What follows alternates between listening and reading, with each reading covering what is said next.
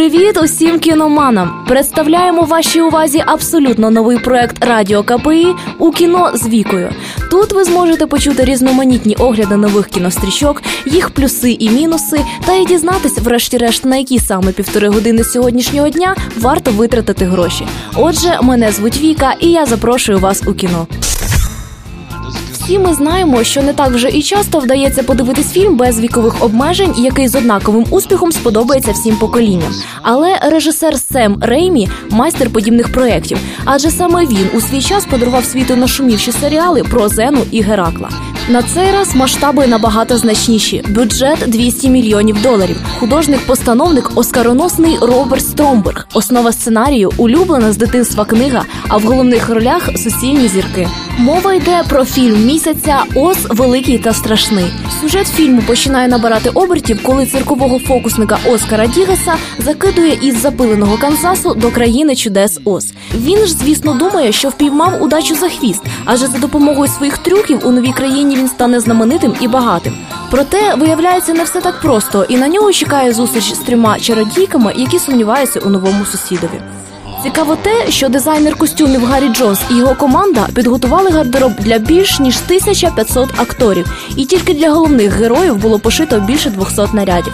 Кожен кадр повноцінна картина. Ну що ж, звучить багатообіцяюче. А режисери наступної кінострічки під назвою Не турбувати обіцяють нам досхочу реготу і хороше враження.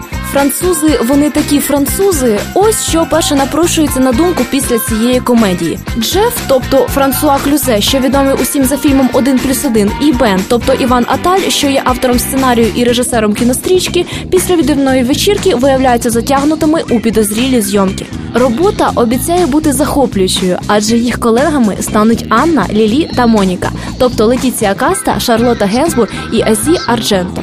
Подивимось, подивимось, що з цього вийшло. Створювач Бората і Бруно Ден Мазер вирішив перевірити удачу і без Саши Барона Коена. У результаті вийшла відмінна комедія у стилі щоденників Бріджит Джонс під назвою Даю рік. Тема стара як світ, стосунки чоловіка і жінки. Але під мікроскопом виявився саме перший рік після того, як закохані сказали згодні. Декілька сімейних пар, яких на екрані представили Анна Ферріс, Саймон Бейкер, Рейф Сполл та Роуз Бірн, справляються з кризами у стосунках по-різному, але нестерпно смішно. Проте автори фільму натякають на те, що хеппі енд традиційний для романтичних комедій тут може все-таки і станеться.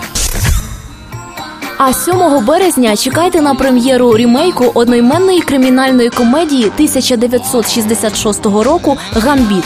Головний герой фільму лондонський мистецтвознавець Гаррі Дін.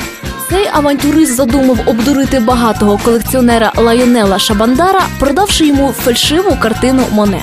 Для цього Гаррі вступає в змову з ексцентричною дівулею з Техасу Піджей, роль якої причудово зіграла Камерон Діас.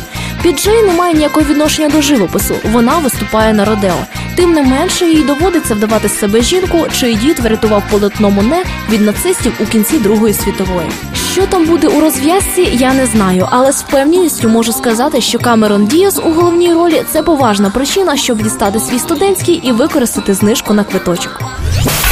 На цьому наш кіноогляд завершується. Чекайте незабаром нові випуски нашої передачі. З вами була Віка. Зустрінемось у кіно.